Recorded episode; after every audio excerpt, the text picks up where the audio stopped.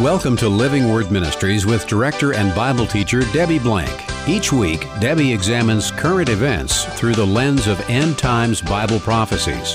Please visit our website for information and past programs at livingwordministry.org. Now let's open our Bibles to focus on truths from God's Word with Debbie Blank. Most of us can recite the Our Father prayer. You remember that's when his disciples said to Jesus, How are we supposed to pray? And he said, Pray like this. One of the things in the Lord's Prayer, as we call it, we're told to pray, Thy kingdom come. Because God's kingdom is going to come. He wants us to know that, to prepare for it and anticipate it. So you also have that thought in the Apostles' Creed. Not quite as many of us might know that, but the Apostles' Creed it tells us about Jesus that he descended into heaven from whence he shall come to judge the living and the dead. Well, that means he's coming back again. And when he does, he's going to judge living and the dead. So it's clear he's going to return. For centuries, Christians have believed and followed the Our Father and the Apostles' Creed as truth, as truth either from the Bible or truth that talks about truths from the Bible. But that's changing now. Do we as a country still believe all that, or have our opinions changed? I'm Debbie Blank, looking today at some recent surveys that show the direction that we're going. And I'm co host Jackie Sailors. There's a central statement of faith in a Christian communion service that should be familiar to most denominations. It's the simple declaration Christ has died, Christ has risen, Christ will come again. This is at the core of our Christian faith. But is it possible that some believers have begun to doubt the significance of not only saying it, but believing it? And if so, why? Skeptics may complain that Christ's return has been imminent for 2,000 years. Yet one out of every 25 verses in the New Testament mentions Jesus' rapture of the church or his coming again to reign on the earth. As such, Christ's second coming is one of the most important and most frequently mentioned doctrines in the New Testament. And since every prediction about Christ's first coming was fulfilled with precision, can't we expect his second coming to be the same? Or are more people joining the scoffers of 2 Peter 3 now saying, Where is the promise of his coming? The promise of his coming is in his word, as you say, in numerous places throughout the word of God. For centuries, all the Christian denominations, they agreed that Jesus is coming again. Now, we might disagree on a whole bunch of other doctrinal issues and beliefs or how we run our church services, but they always agreed on that. That's why I mentioned the Lord's Prayer and the Apostles' Creed, because that's where we stood. That was the foundation of our faith. But we're seeing a change. Our society is not believing that anymore. A survey just a couple of months ago by Pew Research asked a very simple question do you believe Jesus will return to earth someday? In other words, is he going to come again, as we just talked about? 55% of U.S. adults said yes. 55%, that is such a small number. Now, that reflects a couple of things. It reflects the fact that we have more religions represented in our country now than we've ever had before. But when you look at the breakdown of this, it's disheartening. 75% of Christians agree that Jesus is coming again someday, not necessarily right now. 75% of Christians. It used to be 100%. So that has really changed. What is not surprising is that 92% of evangelical Christians believe that Jesus is coming again. 86% of historically black Christians believe he's coming again. So that tells us that there are churches out there that are speaking the truth from the Word of God, that are teaching about the return of Jesus Christ, that stand on that as their doctrine, but also as their teaching. Because a lot of people, that's a good percentage of historically black and evangelical Christians believing that Jesus is going to return. So, what we're to understand from this survey is that while a majority of Christians still believe, it's a much smaller percentage than it was before. That's correct. And what's interesting is the denominations that also have a smaller percentage. For example, the Catholics, only 63% of Catholics believe that Jesus is going to return. And yet they recite the Our Father all the time and the Apostles' Creed all the time. Why only 63%? And only 64% of mainline denominations agree that Jesus is going to return. Remember that Jesus Christ is the cornerstone of our faith, and his return is a foundational truth that everybody has agreed upon. So, why such a difference here? The difference is how they interpret Scripture. We talked about that last week on the show the different interpretations of Scripture. For the most part, Catholics and mainline denominations, they teach that many of the scriptures have already happened. There's four different interpretations of prophetic scripture. One is the preterist view, which means that all the prophecies that we look at as the future have already happened. And that tends to be what the Catholic and the Lutherans believe, and some other mainline denominations. You also have the historicist view of understanding prophecy, which means that we are living through that at this point. Many mainline denominations believe that the church is the fulfillment of Israel, and therefore all the prophecies in Scripture we are living out today, and that the church will eventually usher in this utopia where Jesus Christ will reign. That's not how Scripture talks about it, but that's how many people believe. And then you have the idealistic approach to understanding prophecy, which is it's all symbolic. Therefore, you can't take any of it literally. Therefore, we don't know that any of these things are going to happen, including the return of Jesus Christ. Now, we, on the other hand, take prophecies such as the return of Jesus Christ as futuristic which is they are still yet to happen because they have not happened. Jesus promised us over and over again that he would return. He says in John chapter 14, I go to prepare a place for you. And if I go to prepare a place for you, I will come again and receive you unto myself, that where I am, you may be also.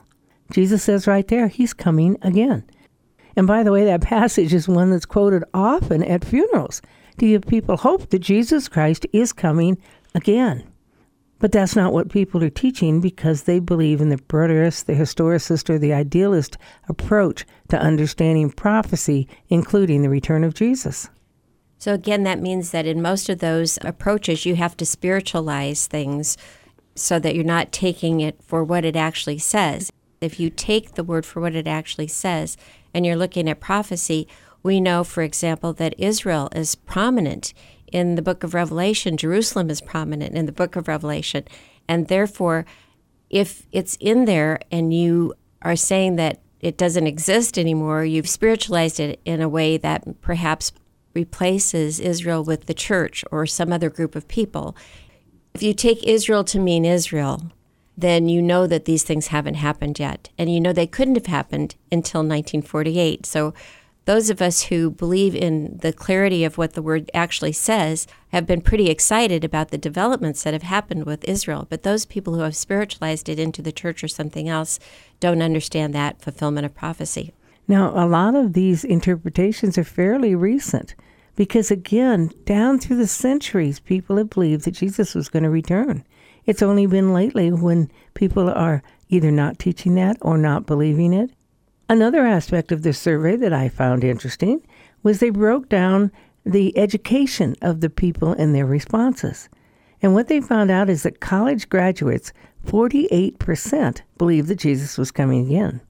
Of those people with some college, 57% believed he was coming again. And those people with a high school or less education, 61% of them believe that Jesus is going to return someday. So the higher your education, the less you believed in Jesus Christ's return. That tells me several things. One is the higher education they get, the less they're being taught about God, or the less they're allowed to talk about God in the classrooms, so that that becomes a non issue. Also, the more highly educated people are, they oftentimes don't need God because their intellect allows them to get a job that is very lucrative and they become their own self made people rather than thinking they needed God. Because sometimes well educated people see God as a crutch for those of us who just can't make it in life or we need somebody to help us along. rather than understanding that Jesus is our Savior, the one who saved us from our sins, and we go to Him and follow Him because He is our Lord, and we're going to spend eternity with Him, not because He's our crutch or our Santa Claus or we want things from Him, but simply so that we can have a relationship with Him now and for eternity. When you talked about college, too, some of the college courses, maybe the sciences or the social sciences, even Old Testament classes, Bible classes in university are often constructed in such a way as to contradict the existence of God. And so we know of children who have gone off to college as believers and come back very skeptical at best. Some of them come back as atheists. When I was in college at a Catholic university, our Old Testament survey class, the professor taught us how all of the miracles of the Old Testament were not miracles, but instead were just natural disasters or natural occurrences. So if I didn't know better, which I did at that time, fortunately, I would have walked out of that class agreeing with him because I wouldn't have known any better. But I didn't agree with him, and that was difficult for me because I'm supposed to be there learning from people who know more than me.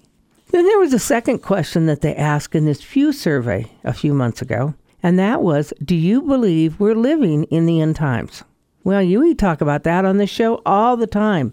Of course, we believe we're living in the end times because we take Scripture literally. We see the prophecies that have yet to be fulfilled, but that yet are being fulfilled in our lifetimes and can be fulfilled at any time. So, yes, we believe we're living in the end times. But the answer to that is 39% of adult Americans believe we're living in the end days. What's fascinating again is that a survey in 2010, also by Pew Research, found that 41% of the people believed we're living in the last days. Now, these are adult Americans. These aren't necessarily Christians. These could be people of any religion. But that's almost 40% of people believing that things are so wrong in our world today that we need a savior. We need someone to come and change it.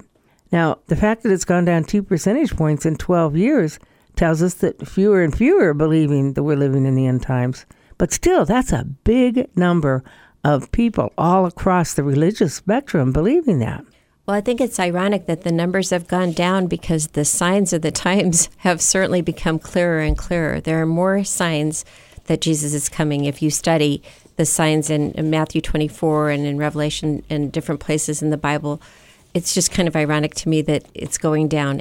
And also, the thing that kind of struck me too, when I'm looking at that question and I'm looking at the chart here, it shows that Catholic is just about the same percentage. In fact, it's a little bit under the category of other religion or the nothing in particular category.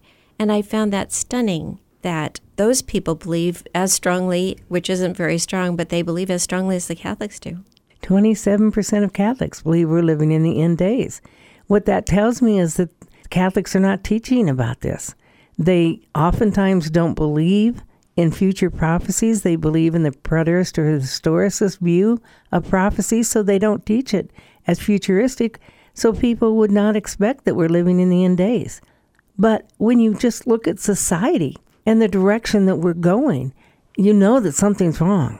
It doesn't necessarily mean that Jesus is going to return right now, but it means that we are going in a wrong direction in our society. And unless something changes with as far as we've gone away from God, that means that we are looking at the times of Noah. Remember, in Genesis 6 6, it says that every thought of man's heart was only evil continually. We're seeing that more and more. As we look at that survey, we have 63% of evangelicals who believe we're living in the end times. But the highest percentage are the historically black churches. 76% of them believe we're living in the end days.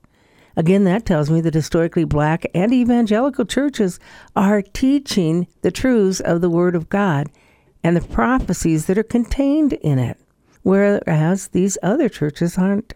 In the mainline denominations, 65% of them do not believe we're living in the end days. So again, they fall very much in line with the Catholics, the other religions, and the unaffiliates as far as their non belief in the fact that times are changing every day and they're only going to get worse until Jesus returns. Now we see again high school education versus college education. 49% of high school or less educated people believe we're living in the end days, but only 27% of college graduates do. I can't emphasize enough the answer to all of these percentages is education. They've either been educated about the truths of Scripture in the future, prophecies, or they haven't. And that's showing up in these statistics. It seems like the more education they get, the further away they are from God's truth. When I look at the statistics from 2010 versus 2022, I find that more evangelicals believe we're living in the last days, less Catholics, and more mainline denominations believe that. So the number's up in the mainline denominations as to what they're believing. Now, there was also a question posed a long time ago Do you believe Jesus will return in the next 50 years? 46% believed that in 2010. Now, in 2022, 58% believe that. That's a big shift. A lot more believe that Jesus is going to return basically in most people's lifetimes because they're seeing changes. I don't think they can tell us chapter and verse in Scripture as to why these changes mean Jesus is going to return, but they can feel it. The Spirit of God is moving and showing people that something's different right now, that things need to change, or we're going to be faced with similarities at the time of Noah, specifically in the book of Revelation, because we take that book literally. Now, along with those statistics that we've just talked about with those questions from the Pew Research Company, we also have an interesting survey from the University of Chicago, a group called NORC, and that was presented in 2022. What that says is that fewer Americans feel, quote, on top of the world, 27% now versus 37% in 2001. That's a huge drop in 20 years. Fewer think things are going their way now 63% versus 70%. In other words, we used to think we are on top of the world. Everything was going great in America, just can't get any better. And yes, we have our ups and downs, but life is still good. That's changing. Their attitude's changing. 38% of Americans feel depressed versus 33% 20 years ago. 23% say they're not happy. That's the highest percentage on record since 1972 and up 10% from just four years ago. People aren't happy. Why aren't they happy? Because their focus is on wrong things. Part of this, what we're seeing these days is anger and bitterness and criticism and ugliness.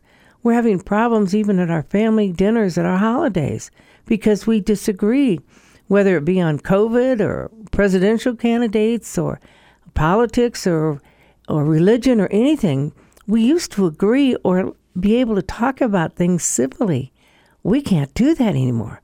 People are walking around scared to say anything because they might say something wrong, or they might offend someone, or they might lose their job for it. Could these feelings, could these statistics have anything to do with why people are turning away from God? It's through Jesus that we have hope. It's through Him that we have purpose and meaning in life. And these numbers are showing us that people don't have that meaning because they don't have the hope. They're living in this world and what the world offers, and that will disappoint us overall rather than looking at Jesus. When we see a continuing rise in figures having to do with people who are depressed or suffering from anxiety, and you do look at what the hope is in Jesus Christ, it's like when people don't know which way to turn, they'll turn to all the wrong things. They'll numb themselves to get away from the reality that they feel, and they'll do drugs, they'll do alcohol, they'll do medications, they'll do video games or entertainment or whatever they can do to escape, because that's the only other answer. But if you turn to Jesus, if you look into the Bible and you see the hope that's there, that's what's missing when people are depressed and anxious is hope. If you give them hope, they're going to be able to come out of that. And I think of the verse about cast your cares upon him for he cares for you. If you could just cast your cares upon someone as wonderful and as powerful as our Lord God, you could start seeing things in a different way. If you could see the hope that's in the Bible for the future, you would see things in a different way. Well, Paul tells us something like that in 2 Corinthians 4 16 through 18. He says, Therefore, we do not lose heart. But though our outer man is decaying, yet our inner man is being renewed day by day. For a momentary light affliction is producing for us an eternal weight of glory far beyond all comparison. While we look not at the things which are seen, but at the things which are not seen. For the things which are seen are temporal, but the things which are not seen are eternal. So, in other words, keep our eyes on Jesus. Don't lose heart.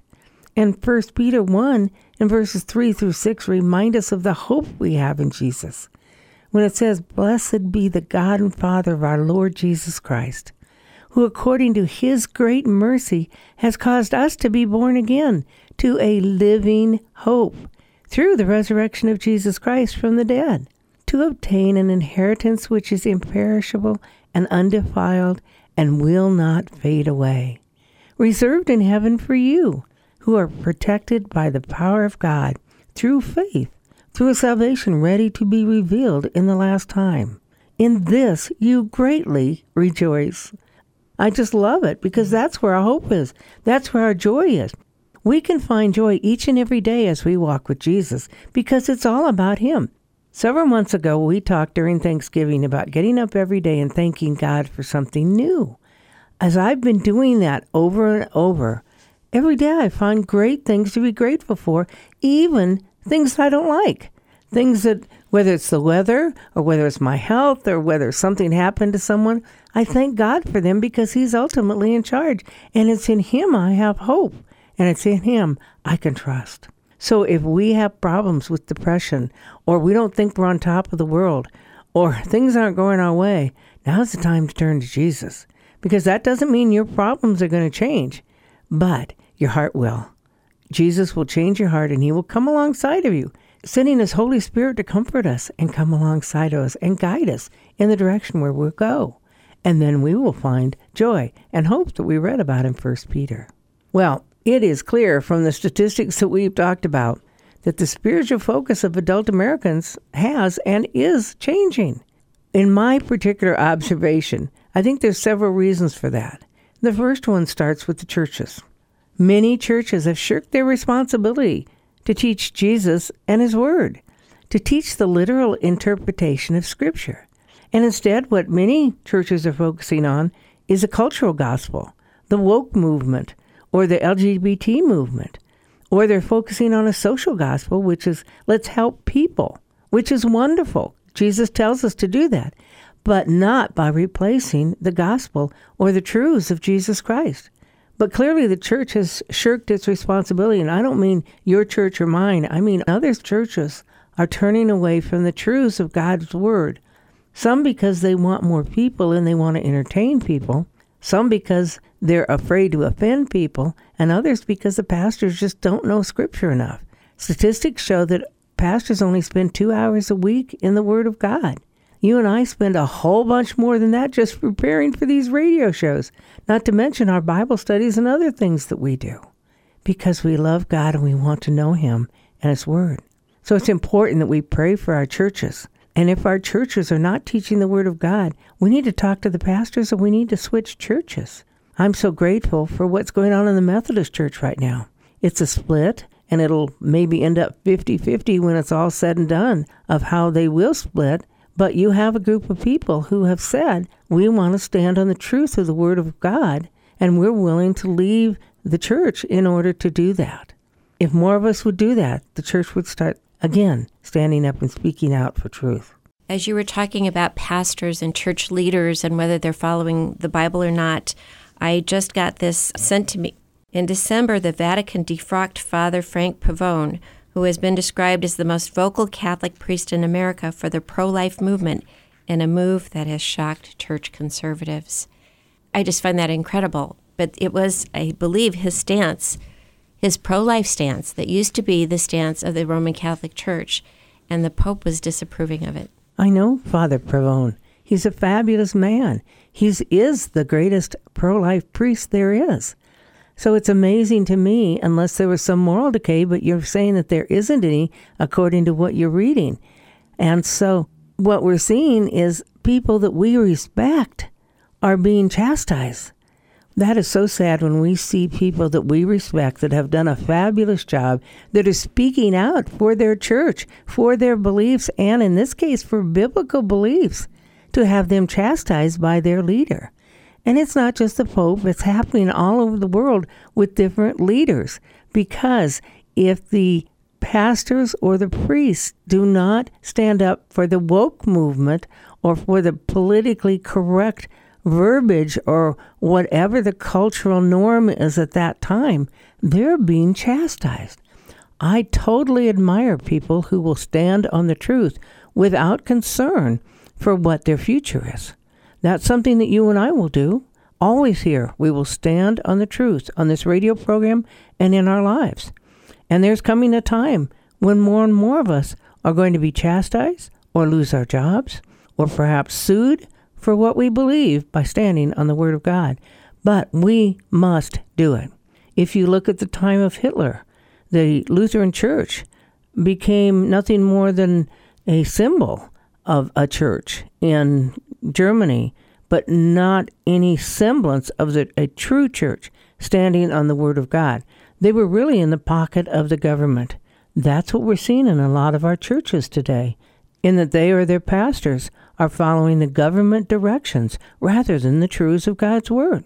Another aspect that I believe is going on is that there's so much sexual and moral decay by pastors in the churches or by priests that people are turning away from the churches because they don't trust the pastors. They don't have respect for the pastors, and they're equating that then with not having respect for the churches. Well, our focus is not on men. Yes, we get discouraged when things like that happen, but that's not where our focus is to be. It's to be on Jesus. Therefore, if a pastor has fallen, let us ask God where he would have us go to hear the truth of the Word of God. And then the other issue is the parents. Parents are so busy with life and work that church isn't a priority. And they're not setting an example for their kids in how they live and in what they're teaching them from the Bible. Therefore, they're not training up their children in the way that they should go which then results in children who do not have the Christian influence in their home. They're not having the churches. Certainly, they don't have it in school or with the entertainment, and most of the time, not with friends. So the kids are growing up with a whole skewed view of the church or no view at all because they're getting the world's view instead of God's view. How do we change that? It all starts with Second Chronicles 7:14.